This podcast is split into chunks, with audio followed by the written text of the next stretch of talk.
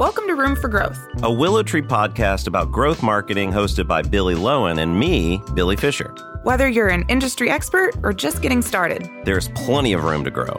Share this episode with your favorite coworker, follow us wherever you enjoy podcasts, and reach out if you'd like to join the show. You ready, Billy? I'm ready, Billy. Let's go. Let's f***ing grow.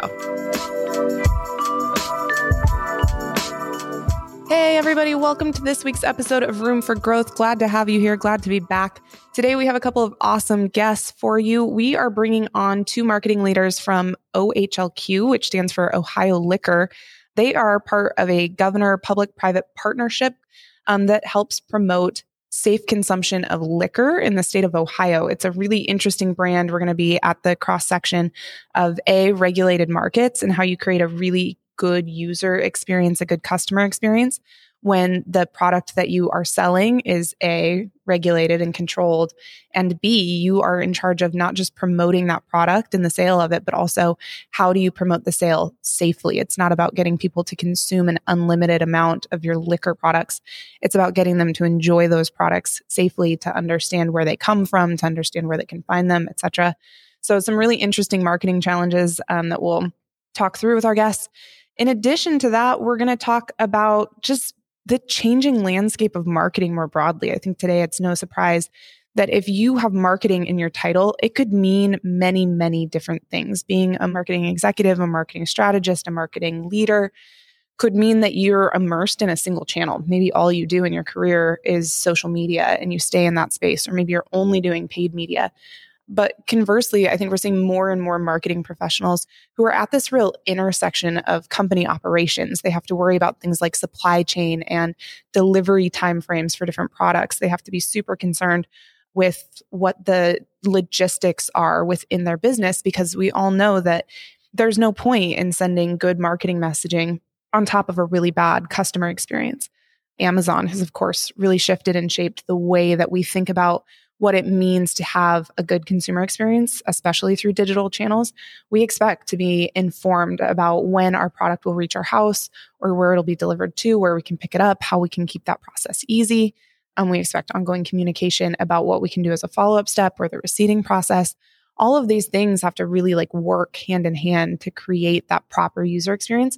So for our guests today, they're going to talk a lot about how supply chain issues and the inability to really understand where some of their different types of liquor were sitting and where you could find them in the state sort of plagued their brand, made it impossible to do anything marketing related until they really fixed an underlying technology challenge they had that was sort of ground zero for them.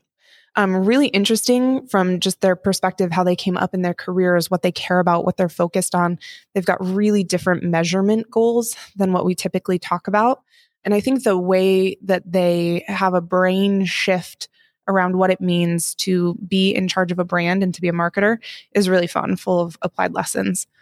So we'll talk through that. And then one thing that sparked for me when we were talking to Lorraine and Kristen is just this notion that sometimes marketers should be better about sending messages where the only purpose of that message is to provide some value in the content of it. So this week's challenge, I think this week's thought starter is for your brand, what could you be doing in terms of the content quality that you deliver or the use cases that you're focused on to add some touch points where the purpose is not to get people to click through. It's not necessarily to drive a direct conversion, but it's to deliver a delight moment simply for the sake of delight.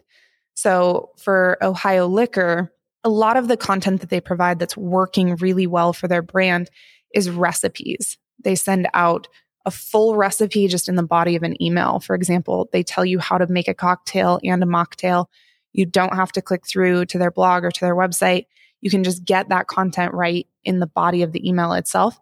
It is this really delightful user experience. It's so refreshing. And it's such a paradigm break to even see a brand doing that, because we're all so used to getting a snippet or the title of a recipe. Then you have to click through to a blog. Then you have to scroll through 500 words of explainer text before you finally just arrive at the content that you want. I'm not saying this is always appropriate. There are, of course, times, and as marketers, we have been fully trained to get people to click on the ad, click on the social media post, click on the email, click through. That's how we measure success. And I'm not trying to say that's a terrible thing, but there is so much benefit to the messages that have a different tone to them. Again, we bring up this Delta example a lot, or this airline example, that just when an airline warns you that you should be at your gate because your flight's about to board or because your suitcase was put on a plane, it just has this moment where it like quiets the soul. You feel taken care of by that brand. You feel supported. I think there are so many moments that we're missing as marketers in this obsessed world of click-through rate, of conversion rate optimization, to just take a step back and think, not in everything that we do, but can I think of like three instances where I could create content where the value I was providing was just that content itself. So that's a challenge I'm puzzling over right now for our clients. It's something that I challenge our listeners to think through for your own brand as well. What might those moments be for your users? What are the opportunities there? But then otherwise, I'm super excited to get to our guests. They are awesome. They're super vibrant and fun. We had a blast in this interview. I think you're going to catch on to their energy, even if you can't see them on screen.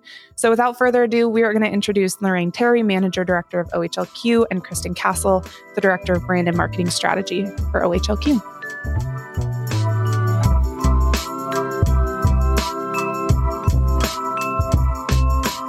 All right, Lorraine and Kristen, welcome to Room for Growth. I'm so excited. I've known both of you for a little bit, and I'm so excited now to share your awesome knowledge and fun personalities with our listeners. Before we get too far, because I've got a load of questions for you, would love to just have you introduce yourselves. Lorraine, why don't you go start and tell our listeners about yourself? Yeah, absolutely. Lorraine Terry, Managing Director for Jobs Ohio Beverage System, which is the private portion of a really cool model we're going to tell your listeners about. But I represent the private nonprofit half of the Ohio Liquor brand. And I am Kristen Castle. I am the public side of this unique partnership. I am the Director of Brand and Marketing Strategy for Ohio Liquor. Awesome. Thank you so much. And with that, you know, I think some people might be listening and thinking, Ohio Liquor, who's that? Is that a private company? Is that part of the state of Ohio? Like, what is this? Is this a big company? And I got to say, the first time we've been working together now for a couple of years, when I started to dig into it, like, wow, this is really interesting. But Ohio Liquor is big in terms of the impact and the revenue that's generated is really, really impressive.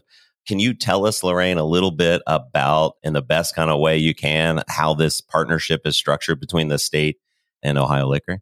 Yeah, absolutely. So it is a one of a kind. There is no other state or entity like us in the country.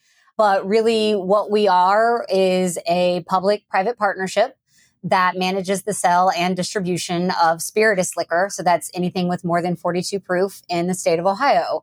Ohio is known as what is called a control state. Simply put, that means that the revenue from the sale of that product is controlled. It goes to a specific purpose, a specific cause. There are 17 other states and one county, just like us in the United States. But here in Ohio, what we do with that revenue, after all the bills are paid, after all the suppliers have been paid for the product that we sell on their behalf, after operations have been covered, profit from the sale of liquor actually creates jobs in Ohio. So we take all of the profit, we grant profit to Jobs Ohio, which is a private nonprofit that manages the economic development for the entire state.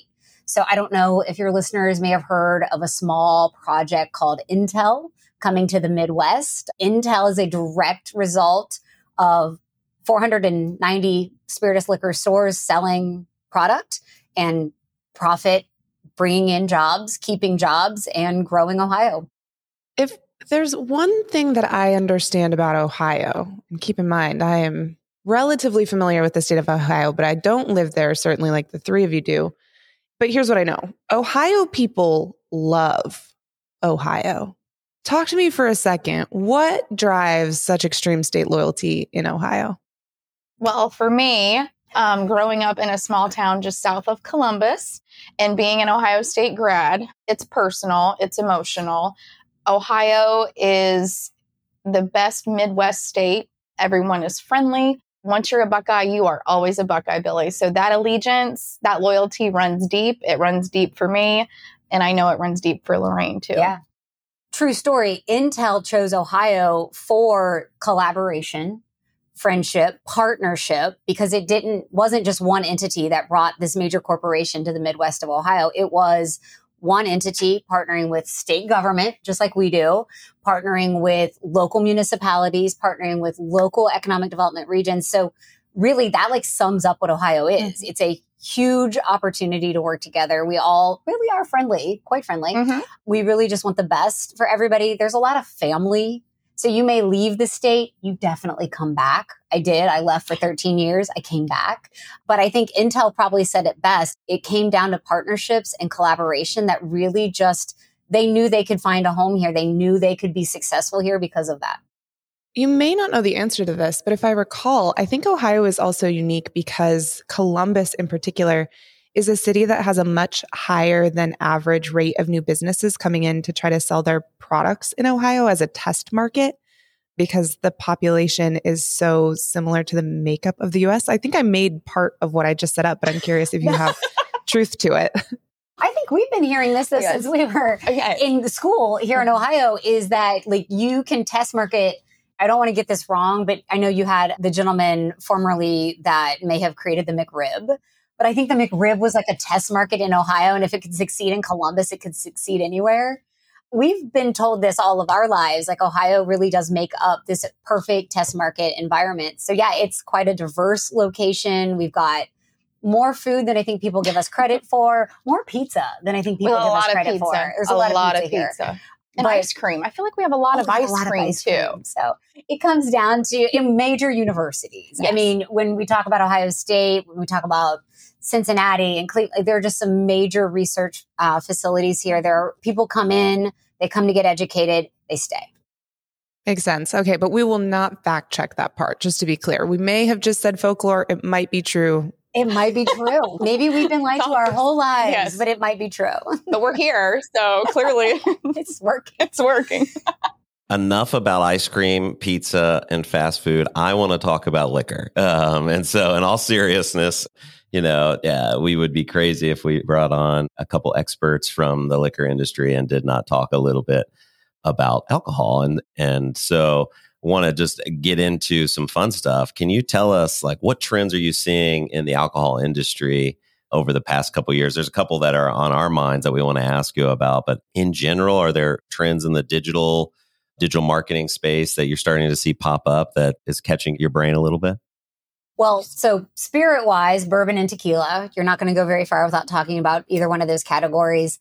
Technology-wise and for the spirits industry, it's become online. It's become e-commerce. It's become a shopping experience, a digital shopping experience, not just brick and mortar, which is the traditional way you would shop for a spirit.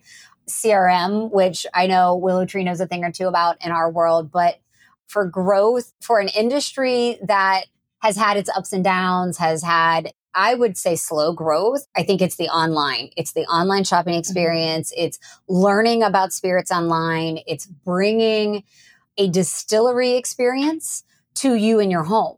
Not everybody can get to Kentucky. Ohio, we're lucky. We can get down to Kentucky. We can tour a distillery. We can check out, you know, the best of the bourbon world coming out of Kentucky or here in Ohio. But if you can't get there, it's how do you educate the consumer on that history and that heritage and how it was made? It all matters. So storytelling, education, all online. I would say too, our market with what we can bring into Ohio, you know, creating a desirable marketplace for suppliers to bring their products in. So like Lorraine said, education, awareness, but availability and selection. Like Lorraine said, people love their bourbon. They love it a lot. They get very upset when they can't find their favorite, but we try to encourage that consumer exploration. Look to the left, look to the right of the shelves, because we bring in some really, really great products for folks to enjoy, and telling them about them is part of that success. I feel like this is jumping ahead just a little bit, and I'm going to want to come back to some of these trend questions, but I feel like right now is a really good chance to ask you just some specifics about how you sell alcohol and how you position yourselves in terms of the marketing that you actually take on. So to be clear, OHLQ doesn't have e-commerce today. You are selling through retail locations primarily. But talk about how you view your role as marketers. What are you really marketing? And then are you more B2B? Are you more direct to consumer? How do you position yourself? Yes. Yes to all of that, Billy. I think first, we, as Lorraine had mentioned, the CRM, the email marketing, that really provided us with a great avenue to speak to consumers about what we sell, how we sell it, and what else you can do other than enjoy. We also promote hosting tips. We promote, I would be remiss if we didn't talk about mocktails and the whole social responsibility aspect of what we do, which is very, very important in this business. I mean, it is our, as we say, it's our license to operate. So I think for the most part, we talk to our consumers about what we have and how you can enjoy it responsibly. But then we also have, we communicate with our liquor stores quite often. You know, every Monday we have a message that goes out to them to let them know, you know, any sort of guidelines that we've got. Actually, anything we're doing on the marketing side too, trying to keep them informed what we're sharing with our customers so that if a customer goes into a store or a location rather, that the agency is not caught off, that we're all kind of on the same page in terms of what's going on in the business. Our focus has been omni-channel marketing to that point. And so as we've added channels, we've always had to keep in mind that we are mostly brick and mortar. Online is coming, but we use our online presence to educate, to drive the door swings. Would it be safe to say the retail stores from big box to kind of mom and pop liquor stores are somewhat similar to like a franchisor model? As I know it's not truly structured that way. And so you're at the corporate level, really trying to build programs, storytelling aspects to support those quote unquote franchisees at the ground level. Is that a fair kind of simple version of it? Yes, that's a very fair, very simple version of it. We'll also say shop and shop. We are a portion of another business's total business. So we just take up a space that they basically say, this is the space I will give to liquor sales. And the rest of their space is beer, wine, chips, jerky, all the other convenience items, or in a large grocery, it's literally the rest of the grocery store. So great example, we try, and this is pretty new for us, Ohio Liquor is new. Like Ohio Liquor as a brand didn't exist until 2018. Prior to that, the locations that sell our liquor, they are retailers. They are the professionals in their own right. So here we are just kind of saying, but we can help make it better. So here's a brand, here's suggested flooring, here's suggested shelving that makes the bottles look the best they can look. It's been a new opportunity for us with the brand is to infuse that brand into those stores. So you brought up mocktails, which I think is a really interesting trend right now. Non-alcoholic spirits are making quite a splash. There are all kinds of celebrities bringing products to market, including Katy Perry and Blake Lively, JJ Watt are releasing these drink lines. Is this matter in your world? Like, did these types of trends, especially those that fall in the mocktail world, what kind of impact do they have at OHLQ? We have a huge responsibility to include folks that can't or choose not to drink. And one way we do that is by creating mocktail recipes and promoting them on our website. You know, I think the ironic part about Blake Lively is that she's married to somebody who actually has a gin line. And so I find that balance, that's just indicative of the reality. So I think mocktails, yes, that's one avenue. In addition to mocktails, we also promote ways you can cook with high-proof spirits.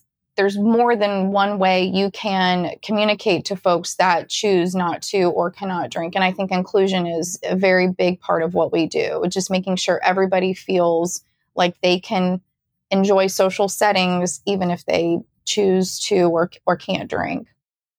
Yeah, what I think is so cool is it would be so easy for, and a lot of, when I travel, I'm on vacation or something, and it's a controlled state, some of those experiences feel very almost as close to government cold as you could kind of expect, where it's not real. There's no brand. I'm walking in kind of this building that has like bars on the front. It feels odd. What's really cool about the way that the brand that you all have built, I mean, it's right there behind you for those that can see.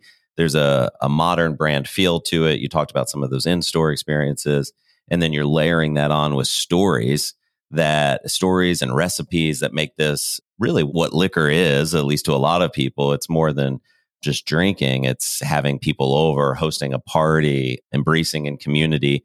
And it seems like you guys have really, really embraced that. What are the ways that you're telling that story? So you mentioned floor. I know the answers to some of this. So email, video. Can you tell me a little bit about the way this story is starting to come to life with this, as you mentioned, Lorraine, new brand? Yeah, no, I mean, I think it's grown tremendously even in the past year. Mm-hmm. So we relaunched our website and we went from pretty utilitarian to what it is today, right? Which is exactly what you said, Billy. It's like meant to be the site where you could just sip and enjoy and be social and come and find something for everybody. We've added additional social media channels. We added Instagram this year and made that a really beautiful side of our brand, really focusing on photography and education and bringing, again, more about the stories of distillers and the story of brands to Instagram. We still have Facebook. We do use Facebook frequently to communicate and tell the story. When it comes to the brand in the stores, in the shop-in-shop experience, all the other pieces are driving you there. So you get an email, and in your email it says, coming soon to Ohio, or new to Ohio, or perhaps an exclusive offering.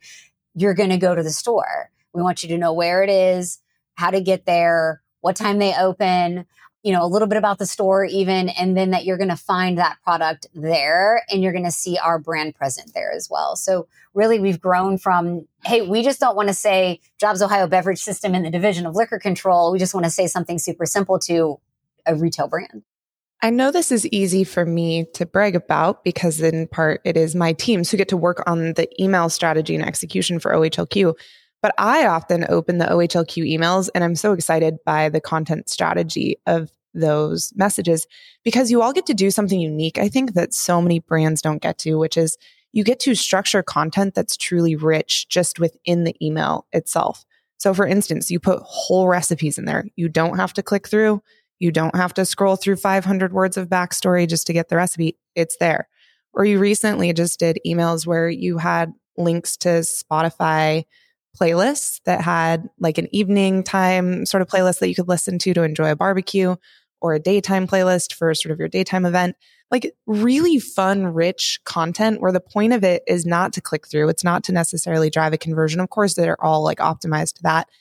But I take a lot of lessons from the OHLQ emails just to remember how often as marketers can we be pushing ourselves to put richer content just within the body of what we're sending, and how much value does that have in it in terms of brand sentiment? What are you all liking about your email strategy? How are you feeling about it? What's working well? What's resonating? I love our email team. I think when Lorraine told me that we were going to be, this is something we were looking into as a brand, I thought this is fantastic. I mean, what better way to reach people than email, but it also gives them the option of what they want to receive. So not only is the content, Billy, like you said, beautiful and rich, but it's toned appropriately, the frequency is right, and the audience that we were targeting. I think people, me personally, I don't want to ever feel like I'm getting spammed. And that was definitely from the onset something we wanted those emails to be thoughtful. I mean, wanted them to be purposeful. And by giving folks an option, if you just want recipes and lifestyle content, that's all we'll send you. If you just want to know about bottle lotteries and exclusives and new products, then the whiskey bulletin's for you. So not only is the content beautiful and wonderful, but it's the tone and the frequency and just knowing your audience and knowing what they want. Yeah, that's true. I forget that you all did something that oftentimes brands wait on, and y'all did first, which is how do we put preference back to our consumers? How do we give them choice in what we send them? I think oftentimes brands overthink personalization because personalization is hard, and they tend to base it on behaviors and actions, which is a great way to personalize, don't get me wrong. But it's just as easy to ask people what they want to receive and then just honor that choice. And y'all did that first. I would add that the partnership we have drove that decision, Billy, because intentional transparency is like the reason government exists, right? We want government to help keep us safe, keep us permitted, keep us dry, you know, all the things that it was meant to do. And here it worked out so well because we just intentionally went about making sure that Ohioans knew right up front. You choose, it's your choice what you want to hear from us. We didn't buy your email. We didn't sell your data. So I think that's just one really awesome part of this partnership is we just are intentionally transparent about what we're doing. And that's a really great point, Lorraine. I mean, when we launched the resubscription is what I'll call it, and giving people the option to even sign up to get the emails. Like Lorraine said, we didn't just pull all the emails that we had from a prior system. You know, we've had great success even asking people like, hey, I hope you don't mind. This might take a second. But I mean, we had 20,000 new users, I think, within the first month or subscribers rather, within the first month. I mean, our click-through rate for the industry is upwards of like 80 to 90%. I mean, we're having great success. And I think with the old system, we had not great information. And we just, you know, we had these contacts that, you know, may or may not have really wanted this, but these are folks that want the content. So the numbers may not be through the roof, but I'm okay with that because it's people that actually are enjoying what they're receiving and sticking around. Yeah. And clicking through and doing all the things that we would hope that they would do. All the things. They're liking it all. So totally. I'll let Billy get in, but you can brag. You guys have the highest industry performance rates of any industry I have ever seen in terms of open rate is the highest, click-through rate is the highest, the way people are engaging with your content, and then even the way people are citing how they ended up walking into your retail locations. Email is having a really clear influence. Like I think we learned that, do you remember the stat off the top of your head when you were surveying how many people said they showed up in a retail location because of email in particular? Mm-mm. No, I don't remember that. We've got stories. I mean, I don't have the hard facts on that, but one great example is we did a bottle signing with a distiller, actually the grandson of two legendary distillers. And people in the store were from Chicago, Pennsylvania. And the question was, how did you get here? How did you find out about this? Two answers, right? One, email.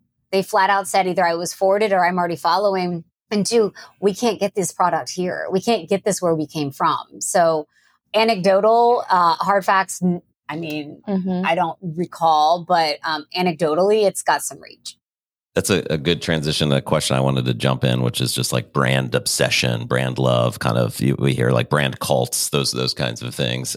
An app that I've talked a lot about, I love talking about it, is the Nike sneakers app where people are just flocking to get this unique pair of Jordans, or, you know, one of our other clients, White Castle, opens up a location, their first location on the West Coast, and people wait in line for 3 days or something just crazy that's hard to imagine. You all have that a lot with, I know bourbon is a big piece, but exclusive kind of bottles that are hard to get access to.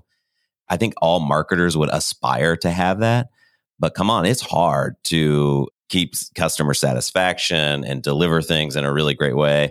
So can you talk to me a little bit about, you've kind of reached this place where you have these customers that are traveling really far and they're starting Reddit, subreddit stuff on Reddit, and they're just passionate.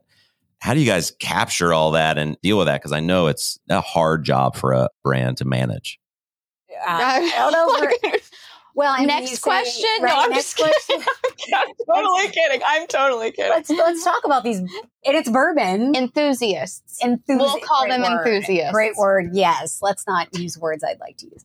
Bourbon enthusiasts in Ohio. And we've seen the sentiment change, thankfully, right? Mm-hmm. So yes, we are a very fortunate model, a very fortunate control state. So I think number 4 across the nation in bourbon sales, and that's behind California, Florida, and Texas. So in comes Ohio, right? Like who saw that coming? Right. I think in total spirit sales, somewhere around number 2 in the nation, definitely number 2 in all 17 control states. So buying power. We offer brands a place to grow, not just sell, because of our marketing capabilities. We are constantly communicating. And again, back to that intentional transparency. Mm-hmm. I don't want to sit on these bottles and a little bit of the nitty gritty, right? The bottles sitting in the locations that sell our liquor, they don't belong to that store. They still belong to the beverage system. They still belong on our books. So I don't want to sit on it. I want it sold. I want people to come find that product. So creating these opportunities to say, come to the store, come get it. It's here. Come buy it. That's intentional. Mm-hmm. I don't know if you want to talk about it. Well, I was going to say too, it's you know, we have a responsibility to sell products fair and equitable. So putting them in smart places, like Lorraine said, where they're not sitting, but also maintaining safety of that location for these enthusiasts. It is not a blessing and a curse, but it kind of is, because you want people that aren't always able to get to the store when it opens to purchase that product, which is why we have lotteries and why we do special drawings and offerings and things like that, just to give more folks a chance at that highly allocated bottle. And it's difficult sometimes. But I think since I've been here, you know, seeing people in their sentiment has kind of changed a little bit, at least on social media. You know, we will get kudos for how we do things in Ohio because we are in that unique position where we can. It doesn't mean it's easy, you know, and fun all the time, but we certainly do try to give our consumers an opportunity to enjoy their favorite product that they may otherwise not be able to. Yeah. And we talked to a lot of marketers on this podcast. We've had a couple of guests that a trend is in marketing. You got to try things. Not everything is going to go great. You're going to have mistakes, some failure. And it's all about learning from that and continuing to plow forward and improving that. And so it's easy for Nike. You know, recently last week, the Nike app was trending on Twitter. And if you clicked on the hashtag, it was just all trash about how people are so annoyed with the fact that the Nike app is rigged because they can't get to the particular shoe. And so I think that's the price, I guess, of having a really high in demand brand. And all you can do is try to deliver in your best way there. Right. Yeah. Fair and equitable. That's the plan. Mm-hmm. Let's talk about that balance though, because you all have to balance a lot when you think about how to market, what your marketing strategy is, what your brand strategy is. You have to consider safety and fun all at once of the products that you are promoting. You have to think about promoting sort of these favorite products or these exclusives versus lesser known products, lesser known because maybe they're being made by somebody in Ohio who hasn't really had a chance to have the same type of like marketing budget of a big brand or the same sort of exclusive rights. You have to think about sharing the stories behind the products versus just helping them be easy to find in stores and letting people know where they can go to get the basics. How do you balance so many needs in your marketing strategy? I mean, I know we've talked a lot about fairness and transparency and safety being top pillars, but what are the tenets that you kind of hold dear to your brand and to the marketing strategy that you deploy? Oh gosh. I mean, it's always fairness. It's always an eye towards, did everybody get a chance to participate? Did everybody get a chance to be included in something that we were doing? So no, it's tough. It really is because we've got over 400 suppliers of spirituous liquor. So all 400 of them have to be treated 100% equally and fairly. And to your point, greater brands or bigger marketing budgets versus lesser brands, lesser marketing budgets. When you come to Ohio as a brand and you sell your products, you're pretty much always getting an opportunity at everything we offer. You're getting an opportunity at email to over, what is our, over 50,000 subscribers.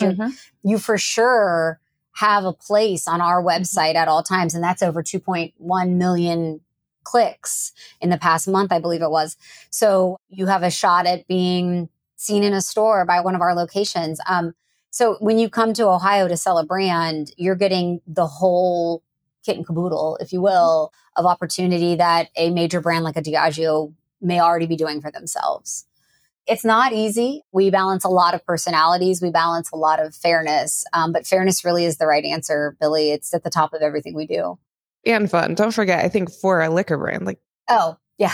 Yeah. No. A little bit of fun here and there. It's a little bit of fun. It's interesting because I've been with my team. We want to be seen as fun, right? We want to talk about fun things like cocktails and what's your latest thing you're drinking and what do you enjoy? But when you come down to it, that fairness, but it's the operations of this business. We have come a long way. And if anybody wants like the backstory, right? We started as a true legit dumpster fire in 2016, 17. We've come a long way.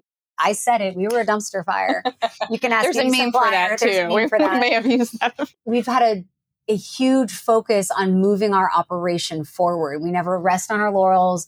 You said earlier about learning from mistakes every day. Every day we're learning something new, how to change what was said in an email, how to adapt a Facebook post, how to respond through our call center, how to answer an email or respond to a report.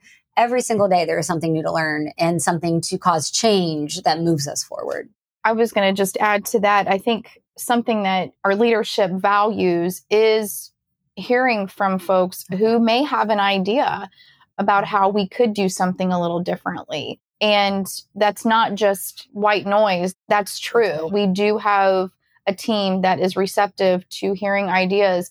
And we'll look at business operations to see if that makes sense, if there's an element of that we can incorporate. I mean, we are constantly thinking of new ways of doing things because in this business, things change pretty quickly and we want to keep up. We are, in fact, a business. We want to operate like one. And so hearing from folks who may have a suggestion that email the LESC, you know, that will get to me and we'll look at it and try to see what we can do. Yeah. So that's something that I'm proud of personally and professionally is that we just do things the way we do things because we've always done them that way. That is not us. That's not Ohio Liquor. And I know technology has been a big part of the growth, the expansion, and the challenges that have existed. Like a lot of every listener, I'm sure, can point to. Yeah, we had that really complex platform challenge or whatever. So it's common. How has technology and the decisions you've made, particularly over the last couple of years, been a part of reaching Ohioans in a better, more effective way and being able to deliver this great experience that you're talking about? Can you talk about tech a little bit? Yeah, I'll start with the foundational tech, which is inventory management. Back to that dumpster fire, right? We couldn't track product very well. We couldn't pay our suppliers very well. We didn't know what was coming into the warehouses at the time. We didn't know what was leaving the warehouses at the time. So our foundational technology shift happened in 2017 and put us on a platform where it's funny. I mean, we know where every bottle is. We always say we know where most every bottle is. We know where every single bottle of high-proof spirituous liquor is in the state. And so at the foundation, it was our inventory management that was the core to technology shifts. That shift then allowed for store growth, actually adding new stores, the first net new store in 2018 in over 20 years, I want to say. Net new, not just new, but net new. So really that foundational technology platform made the biggest change for here in Ohio. But if you want to talk about the marketing. Well, I was going to say too, you know, trying to make these challenges more of opportunities and seeing the website as something that we could use to hold these select store lotteries, if you will. That was a great example of hearing from somebody who we have a highly allocated product. How can we get it into the hands of our consumers quicker and have our stores help us do that? We couldn't have done that without technology. And, you know, it wasn't perfect the first time, but we've learned from it. And now the select store lottery is kind of a model going forward that we'll lean on. But I think looking at those challenges as opportunities and then getting together with the team and trying to figure out how we can tweak this language, this functionality. We're very fortunate in the fact that we can do that and pivot quickly if we need to, too. So we have big technology listeners. Are you able to share what you use for inventory management, what you use for CRM, what you're using for analytics? Do some name dropping if you're willing to. We can name drop. So inventory management is Microsoft Dynamics, currently AX 2012, but moving to the cloud. So we'll be on D365 early next year. Let's see, we have Braze as our CRM. We have Willow Tree managing our website. I don't know if you guys have heard of that. I haven't heard about Willow Tree. We have Google Analytics, I believe. Is that? I think you're right. Yes. I'm the marketer. Yeah. All that data stuff. No. So those are some of our big, meaty platforms. I would be remiss if we didn't talk about, we have ServiceNow for our call center, which is the Liquor Enterprise Service Center. That is literally the only phone number and email anybody in Ohio needs to know to reach us. And so for that platform, they use ServiceNow. And it's fairly robust. I mean, we create a ticket. If you call, regardless if we had first call resolution or not, there's a ticket, there's a timestamp, there's a who you are and how did we help serve you better. If we can't answer the phone when you call that moment, again, that ticket gets moved to the next person to help answer. Great success with that platform as well. And then, Lorraine, just from our work together, the only one I'll add, Optimizely is kind of one of the reasons why that platform's great for a brand in your scenario is they can offer content management, but then also expand to commerce and kind of more of an e-commerce experience without having to bolt on another new platform. So yeah, that's a great set. Yes, no, that was a great choice. That was when we decided to relaunch OHLQ.com. There were a lot of those decisions we hadn't had to make before because we had a homegrown website, truly homegrown, very B2B initially, and then homegrown to the public. So yeah, it was really beneficial having some help choosing all those platforms.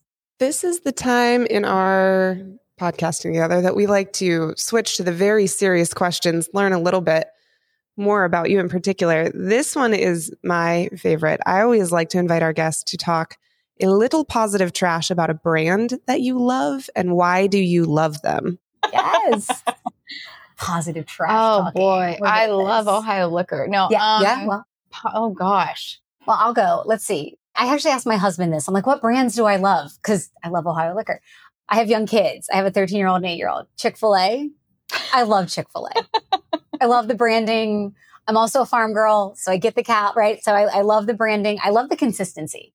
Operational, because this is also where my husband was extremely helpful. He's like, marketing wise, yeah, but I think if you pay attention to the operations of Chick-fil-A as a franchisee, they're all the same. You're going to be consistent. You're going to get what you want when you walk in. You're going to get a smiling face and, you know, my pleasure. So to me, the operations of such a large organization is hugely impressive. So I'm always constantly like, how do they do that? What did they do differently? I'm a huge White House Black Market fan. They love Lorraine too. Mostly because I love that I can be like, oh, I need pants. And then I get how to wear those. It's an experience. And I'm never lost. I'm never dead end. I'm never stopped. I'm constantly being flowed through like, oh, you just started with pants, but I'm going to offer you the shoes and the necklace and all this stuff. And that was part of our conversation for OHLQ.com was no dead ends. I don't want somebody to get to a point in our own brand and bail because they're like, oh, I'm done here. I want to constantly feed you and keep you on our site. So yeah, Chick-fil-A and White House Black Market. No, those are two really good ones. No, I would say too, I have two daughters, one it's 12, and she is the biggest Lulu fanatic ever. She has more than I do, which I find something completely wrong with that. But I like that it's not overwhelming with emails or with choices. You walk in, it's a good in-store experience as well. I'm hoping that if they hear this, they will send me like coupons or something, or give me some points for my daughter. Yes. But I would say, you know, back to our CRM project, you know, reminding myself what I as a consumer would want and finding that with our emails, that was very important. And I think that those brands that just know frequency and tone, they're nailing it. And so I would say Lulu is probably mine. I want to add one more. Can I add one more? Because we're Ohio and this is what we do. I want to add to my list is, Find It Here. Oh, Ohio Find It Here. Ohio Find It Here. So we got to give a shout out to our other government-related partners because that's what Ohioans do. We love each other. So I would say that that's an actually, you know, coming from a government entity, how much fun is that you can see beautiful photos of all the places around Ohio that you should be visiting, touring, traveling to, staycation ideas. So we do have to give a shout out to our fellow other government. Yes. Yep. Ohio Find It Here. Ohio Find It Here. Awesome. Okay. And what about before, just something to leave our listeners with, you know, you guys have been in multiple industries and have gotten to a great place in your career now. What's the best or the worst advice in your career that you've received? So somebody out there that's looking to maybe make a career shift or is feeling stuck, what's either the best or worst career advice? I've got the worst. I got an email. I'd gone from agriculture to cellular technology. I worked for AT&T for 9 years. First few months there, I got an email from a manager, and the email said, it was about what time you needed to show up for work. And the email said, do as I say, not as I do. Written in an email. So I shouldn't be telling my children that. Children are different. Children are different. It wasn't advice, right? It wasn't something that somebody, but it stuck because I would never expect something of anybody who I work with or who works for me to do more than I do, to do something different than I would do it. So when I saw that question coming, that moment stuck out because then there was this whole consternation, this conversation about but wait a minute, you're not coming in until 10, but you expect us to be here at 8:30. And so again, I think I've gotten this far because it's, again, back to fairness and family first. And I would never do less than I expect of my people. That's great. What about you, Kristen? The best advice I think I was ever given was when I was contemplating, I was asked to apply for a position in my former life that would have been a lot more responsibility. And I wasn't sure if I don't know, you know, I would love this opportunity, but I just don't know. And someone told me, well, why wouldn't they want you?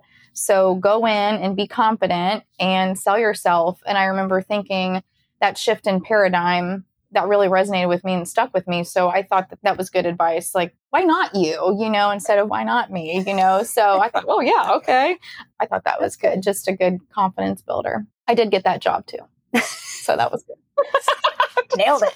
That was a long time ago, but I love it. And then I have one last one. What is your personal favorite cocktail or mocktail? Ooh, that's a great question. Cocktail is a old-fashioned. In all honesty, I drink my whiskey neat. Yeah, I was going to say, it's like you shouldn't be. Yeah, no, I'm just kidding. I know. No old-fashions. Old-fashioned. Like a true expert, I guess. Old-fashioned for sure. I really love, and again, thanks Willow Tree, made a batch. I think it was the Mock Bahama Mama. How good is that? It was so good. Very refreshing, fun rim, something you could do, you know, for kids or adults alike. So on our website, the Mock Bahama Mama is one of my favorites. I would agree with that as my mocktail. My favorite cocktail is probably a French 75. I don't know what that is. What's a French 75? It's got champagne and gin and some peach, and it's just very, very refreshing. Check out the website, Billy. There's grab that recipe. For that website. For all your recipes. Where are you sending folks? Tell us how to find you both personally, if people want to look you up at all. And then how do we find OHLQ? OHLQ.com. OHLQ.com. Yes. Yep. And I'm on LinkedIn. If anybody wants to follow or reach out, I'm happy to talk marketing and operations and supply chain and logistics and agriculture. So Lorraine and Kristen, thanks so much for your time today. Thanks for talking both liquor, state government partnership, and all the unique ways that you guys have found ways to build a really cool brand-centric environment at OHLQ. Thanks so much for coming on to Room for Growth. Thank you both.